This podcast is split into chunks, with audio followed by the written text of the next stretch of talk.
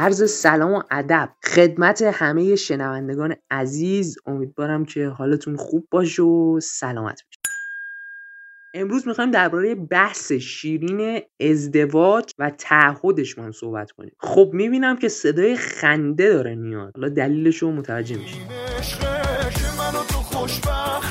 توی دل هم رفتیم. عاشقای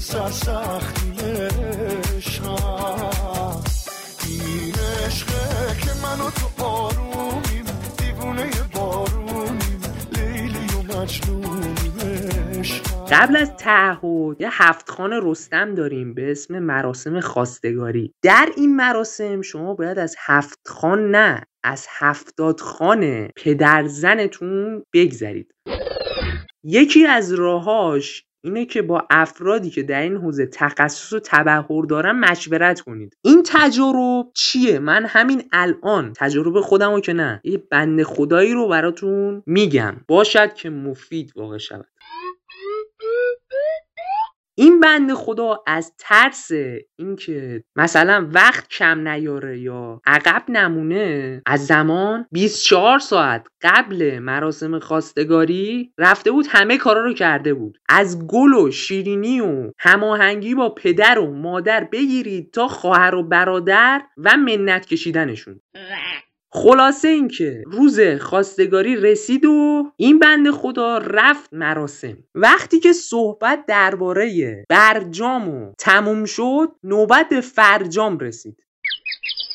اما پدر زن عزیز رفت سراغ فرجام. به ایشون گفت کار داری؟ گفت نه. گفت ماشین داری؟ گفت بله ولی قابل شما رو نداره. گفت چیه؟ گفت پرایده و یه موز خورد بعدش. از پدره پرسید وضع مالیتون چجوریه؟ پدرم از خدا خواسته گفت وضع ما که خوب نیست اصلا هیچ کمکی هم من نمی‌تونم بکنم اصلا تضمینم نمی‌کنم. اونجا بود که این بنده خدا اومد چایی رو بخوره چای و ریخ رو خودش. به همین بهانه رفت دست به آب بعد در دست به آب خونه پدرزن عمدی یا صحوی قفل شد. بعد از یه ساعت رفتن در واز کردن. دیگه انرژی بر اون بنده خدا نمونده بود.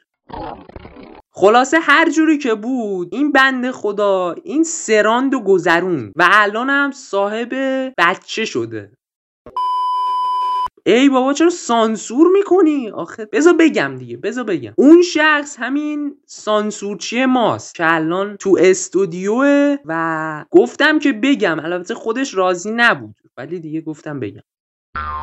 من تا حالا کسی رو ندیدم که موسیقی شب ازدواجش رو سانسور کنه. ولی این سانسورچی ما کرد. یعنی در مراسم عروسی خودش رفت میکروفون رو قطع کرد. کلا همه آهنگای با کلامو چه پاپ چه اونور آبی چه اینور آبی چه مجاز چه غیر مجاز همه رو قطع کرد. موسیقی بی کلام گذاشت.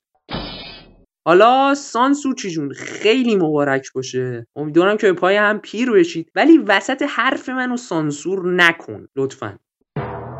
حالا که چیزی رو سانسور نکردی می‌خوام یه موسیقی تولد برات پخش کنم چون شب تولد بچهشونه. آقا مبارک باشه مبارک